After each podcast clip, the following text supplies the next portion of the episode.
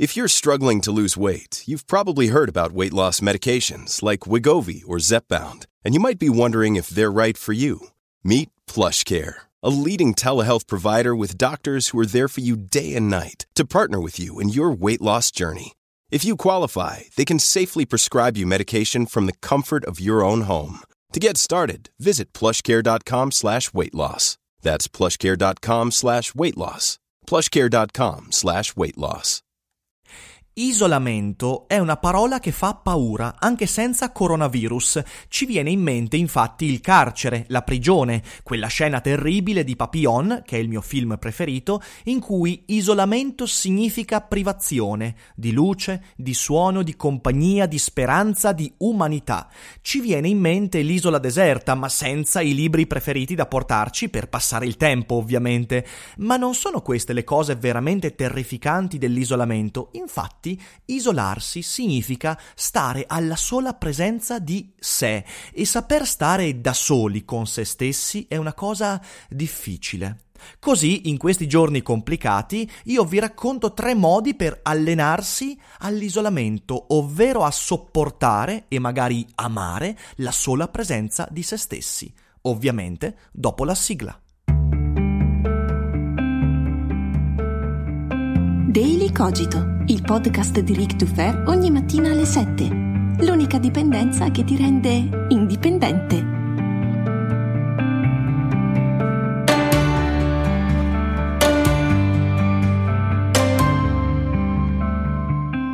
La prima cosa che ci viene in mente quando siamo da soli è e adesso cosa posso fare? Vabbè, eh, provo a lavorare, faccio qualcosa, mi porto avanti, seguo l'agenda, oppure mi metto a leggere un libro, guardo un film, gioco ai videogiochi. Attenzione, tutte cose nobili che vanno fatte, soprattutto oggi, in questi giorni, nella situazione in cui ci troviamo, dove queste cose tengono anche sveglio il cervello. Ma spesso, spesso capita di riempire le mezz'ore, le agende, le pagine, i momenti di solitudine con cose da fare perché non tolleriamo la solitudine. E non tollerare la solitudine è un presupposto perfetto per fare dei danni enormi perché se non sopporto io me stesso, come posso sopportare gli altri e farmi sopportare dagli altri?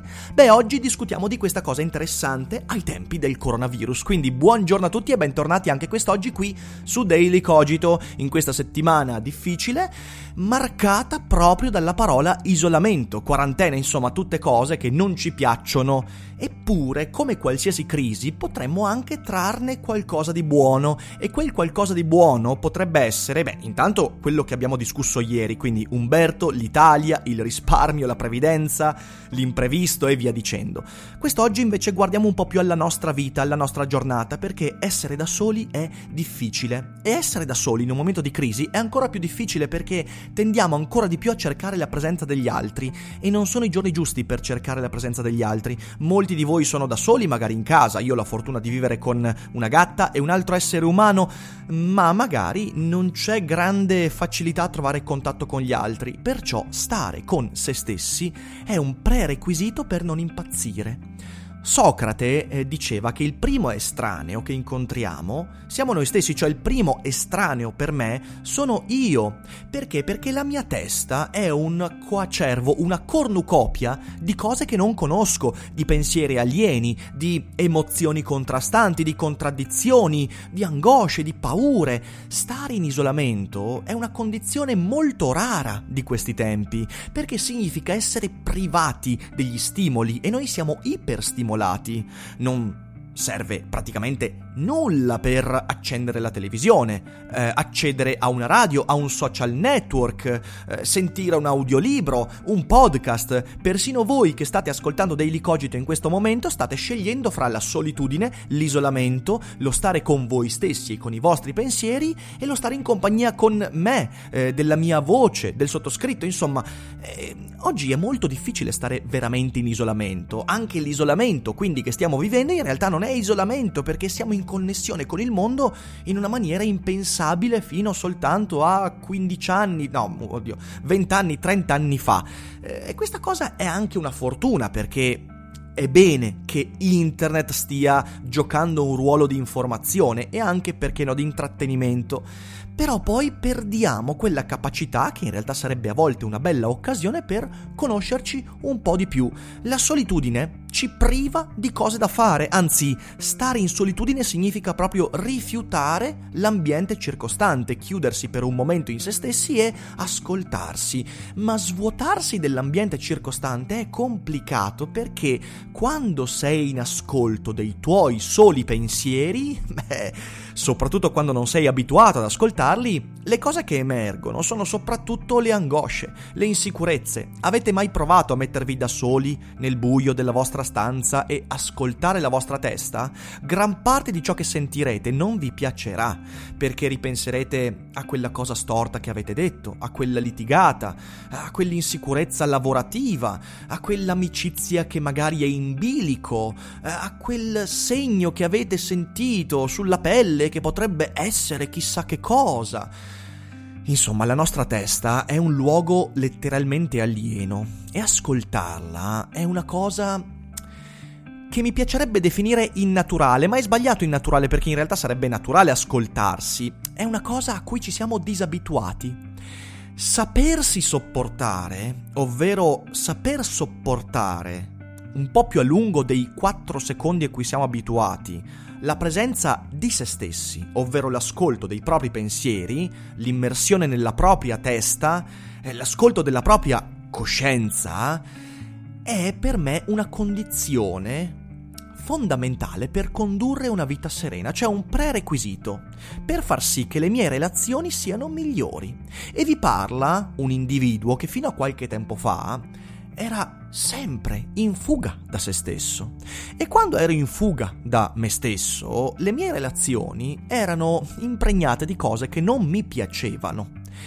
Sapersi isolare, o meglio, saper sopportare una condizione di solitudine e isolamento, è invece una conquista fondamentale del proprio pensiero, proprio perché il pensiero è prima di tutto saper pensare al proprio pensiero, quindi saper osservare le condizioni che mi portano a sentirmi in una data maniera, il motivo per cui le mie emozioni sono fatte in questo modo, le radici delle mie idee, tutte cose di cui su Daily Cogito abbiamo discusso varie volte. Ecco, molto spesso io ho parlato eh, dei modi con cui entrare in contatto con questo usando strumenti degli altri, i filosofi, gli scrittori, ma anche i film, le serie televisive, i libri, sono cose, sono, eh, sono elementi della vita che ci forniscono strumenti per scavare un po' di più al fondo di noi stessi, ma ciò poi deve essere sostenuto dalla capacità di ritagliarsi dei momenti per ascoltarsi. E quindi bisogna evitare di fuggire dalla presenza del sé. Il sé ci spaventa perché è estraneo, è alieno, è brulicante, è difficoltoso e richiede grande fatica per essere ascoltato. Bisogna perciò disporsi nella condizione di conoscere la sensazione della solitudine. È difficile stare da soli, preferiamo stare in compagnia perché quando siamo in compagnia, appunto, ciò ci distanzia dalla necessità di ascoltare quella roba strana che è la mia testa. Saper vivere quindi il proprio pensiero senza doverlo dirigere sempre altrove, Cos'è infatti la filosofia? Provate a pensarci. Filosofia significa saper pensare al proprio pensiero, o meglio, saper osservare alle condizioni del proprio pensiero.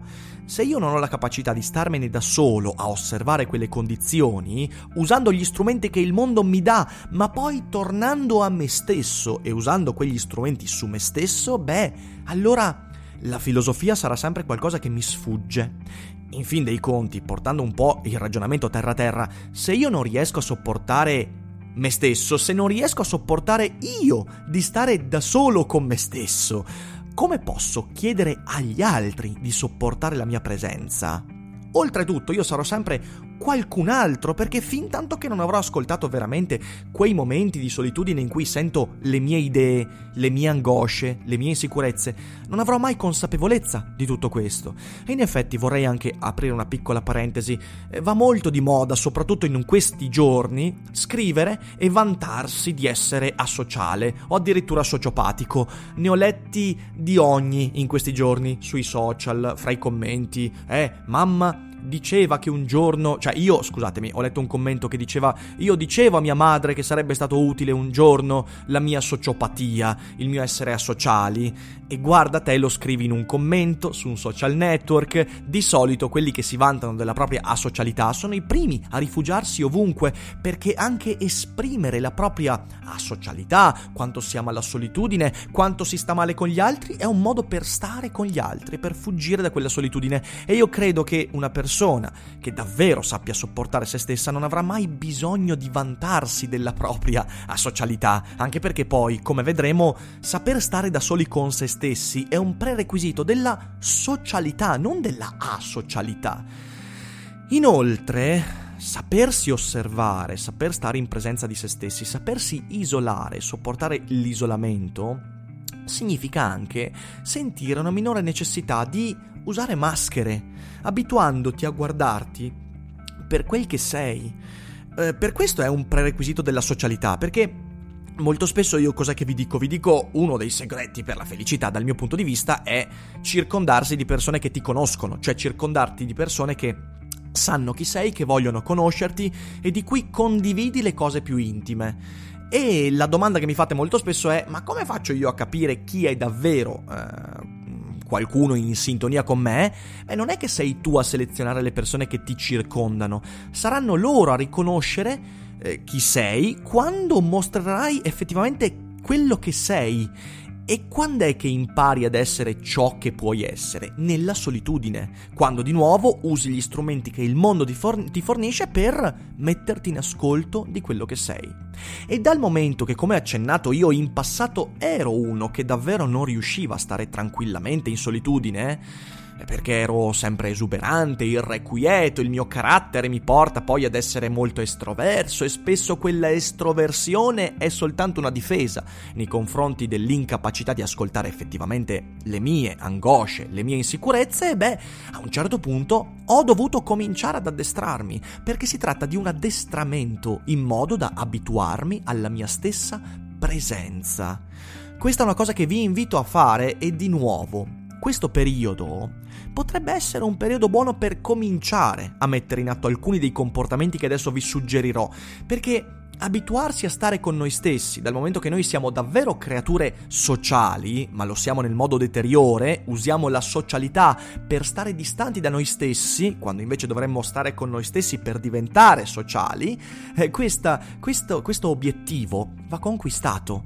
È una cosa faticosa, è una cosa a cui dobbiamo addestrarci, perciò vorrei, dopo questo, eh, questa lunga introduzione, darvi tre modi, tre strumenti, tre comportamenti che io ho messo in atto in passato e che uso ancora oggi per abituarmi e restare con l'abitudine ad ascoltare me stesso.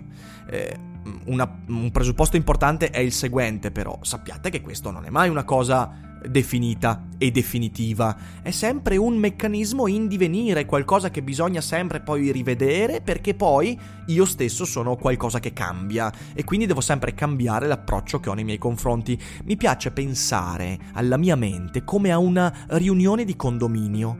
Eh, le voci che mi compongono non, non sono due, tre, sono migliaia e quella che io chiamo la mia coscienza è semplicemente la voce che emerge da questo marasma. È una voce che mette insieme moltissimi stimoli, moltissimi individui che mi verrebbe da dire mi stanno dentro, moltissime personalità, moltissimi desideri, moltissime angosce, paure, insicurezze, obiettivi che di volta in volta prendono la forma di quella voce che poi è ciò che chiamo la mia coscienza e che è ciò che devo ascoltare soprattutto per far sì che quella riunione di condominio poi non sfoci in una rissa, perché poi di questo si tratta. Il lavoro del pensiero cosciente è quello di evitare che la riunione di, la riunione di condominio, che è la mia mente, diventi una rissa. Ogni tanto lo diventa, perché come ogni riunione di condominio è fatta di gente insopportabile, però bisogna fare la fatica di evitare sempre la rissa. Perciò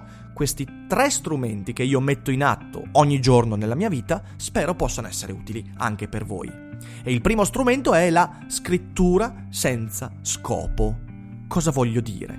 Voglio dire che scrivere, scrivere, scrivere e scrivere è uno strumento fondamentale, ma non scrivere per farsi leggere, per pubblicare, scrivere storie, scri- anche storie, ma non con un obiettivo, è una scrittura senza scopo, che ha un solo scopo, scusatemi, mettere nero su bianco ciò che ti passa per la testa. Non è semplicemente un diario, è letteralmente la traccia ancora fresca, ancora ribollente, fresca e ribollente, fresca poiché ribollente, scusatemi questo ossimoro, di quella riunione di condominio che mi sta nel cervello. È la traccia indelebile di quello che in questo momento mi sta passando per la testa. Ed è qualcosa a cui dobbiamo abituarci ed è uno strumento a cui tutti quanti hanno accesso. Ed è qualcosa che dobbiamo fare in primo luogo dopo aver fatto qualsiasi cosa. Ho appena letto un libro? Sto leggendo un libro? La prima cosa che mi passa per la testa, il primo stimolo, io lo metto nero su bianco. Infatti io accanto ad ogni libro importante che ho letto nella mia vita, come raccontato in passato, ho un taccuino, un taccuino pieno di cose e quelle cose per me sono soprattutto collegamenti, perché quando io leggo un libro, nella mia testa continuano a prodursi collegamenti con altre cose che ho letto, che ho visto, che ho sentito, che ho scritto, che ho mm, fatto, insomma, con esperienze e quindi creare collegamenti per me quella è la scrittura senza scopo, perché nella mia mente continuano a prodursi collegamenti.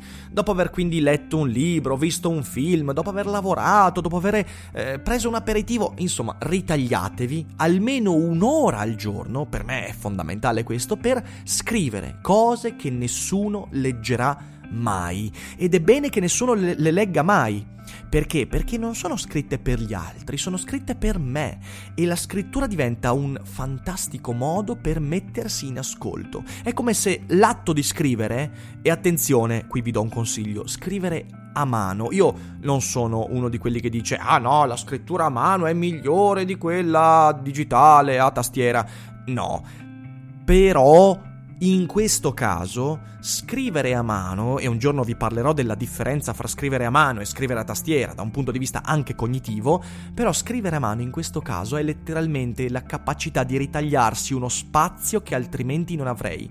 Peraltro si aggiunge la problematica che scrivendo a computer la distrazione è sempre dietro l'angolo e quindi è difficile mettersi in relazione a se stessi usando il computer. Quindi scrivere, scrivere, scrivere senza nessuno scopo, se non con lo scopo di vedere la traccia di quello che mi passa per la testa.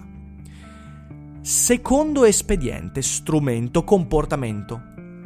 Allenarsi alla concentrazione in luoghi caotici. Lo so, potrebbe sembrare stranissimo perché il primo consiglio per allenarsi alla concentrazione è stare appunto in isolamento, stare tranquilli, stare lì nella tua stanzetta, in silenzio, e invece, invece no. Io questa è una cosa che ho imparato quando mi sono appassionato alla Beat Generation. Sapete quei poeti, quegli scrittori un po' pazzi, un po' drogati, un po' folli, che scrivevano molto spesso sotto l'effetto di sostanze stupefacenti.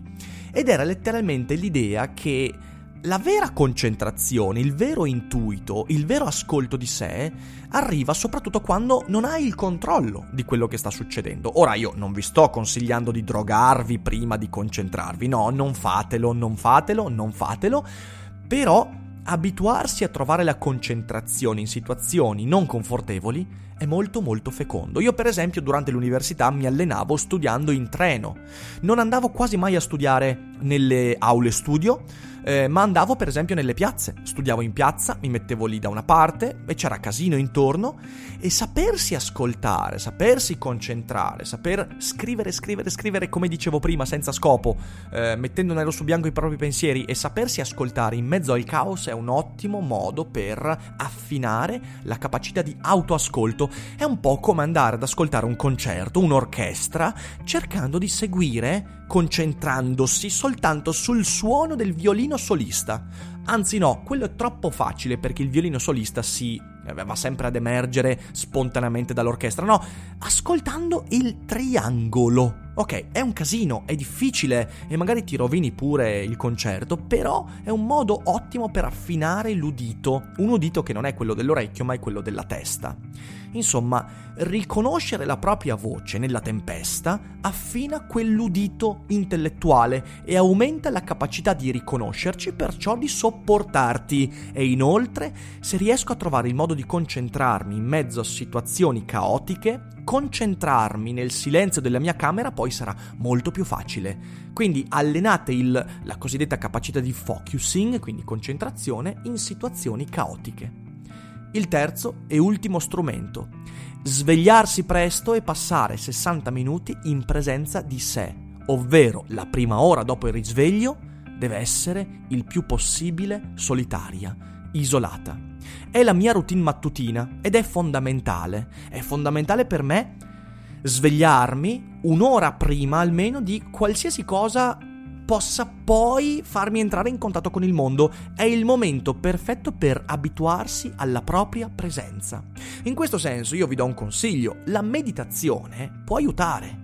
Io non medito ogni giorno, però però nella prima ora di risveglio io ho sempre quei 10-15 minuti in cui, se non medito, almeno me ne sto in silenzio, tranquillo, probabilmente con il caffè fumante davanti perché sto già facendo colazione, però semplicemente ad ascoltare quello che sta nella mia testa, cercando di fare ordine. Però all'inizio è bene farlo ogni giorno e vi do anche un consiglio. Ah, piccola parentesi, ora tutti quelli che ce l'hanno tanto con lo spiritualismo e la meditazione, yoga e via dicendo, non vengano qua a rompermi le balle dicendomi eh ma quello che dici tu non è meditazione parliamo di meditazione così come se ne parla oggigiorno, quindi ritagliarsi quel momento. Lo so che per fare la meditazione del buddismo trascendentale non bastano 10 minuti, 15 minuti. E va bene, ok? Perfetto. Eh, però io vado al campetto a giocare per mezz'ora a basket ed è comunque giocare a basket anche se non sono Kobe Bryant ho preso l'esempio sbagliato visto quello che è successo, non sono Zion Williamson. Ehm, quindi tranquilli, fate un bel respiro, meditate sull'uso consapevole che ho fatto della parola meditazione. Ok, quindi 10-15 minuti e vi do un consiglio. Vi consiglio di scaricare l'applicazione Clarity di Gennaro Romagnoli, mio amico, autore di Psinel, bellissimo podcast, che ha fatto questa applicazione proprio per aiutare la meditazione guidata che può essere applicata ogni giorno ed è sicuramente veramente di grande, grande qualità. Insomma, per concludere questo punto, stare lontano dagli stimoli del mondo per la prima ora di vita dopo il risveglio. Quindi niente social, niente cellulare, niente mail, niente notizie, niente di niente. Al massimo il caffè, il tè, dei biscotti, il silenzio, magari anche gli occhi chiusi per qualche minuto e senti ciò che ti passa nella testa. Ripercorri la nottata, ripercorri la giornata precedente e al massimo dopo questi 10-15 minuti di assoluta, assoluto silenzio, tranquillità e presenza di sé, magari lì è il momento giusto per scrivere qualcosa, per mettere giù nero su bianco e magari domani, quando rileggerai quelle cose, avrai ancora maggiori strumenti per stare in presenza di te stesso. È un ottimo modo che vi consiglio di adottare. Quindi ecco, questi sono i miei suggerimenti per questi giorni di isolamento, che poi, ripeto, non è neanche un isolamento perché io ho la mia Nintendo Switch, ho la PlayStation, ho YouTube, ho i social, ho gli audiolibri, c'è Daily Cogito, i podcast, insomma, che isolamento è questo? Bisogna fare la fatica di veramente isolarsi e basta veramente poco ogni giorno per abituarsi e, dal mio punto di vista, diventare una persona un po' più consapevole e quindi anche migliore. Grazie per l'ascolto, grazie per l'ascolto. Io spero che stiate passando bene questa settimana. È difficile, è complicato, ci viene chiesta grande fatica, ma state a casa, state tranquilli, abituatevi a stare in presenza di voi stessi e agite per il meglio, per voi stessi e di conseguenza per coloro che vi circondano. Ovviamente noi ci risentiamo con il Daily Cogito di domani, grazie di nuovo per l'ascolto, condividete la puntata e noi, e come sempre, vi auguro una buona giornata e non dimenticate che non è tutto noia ciò che pensa.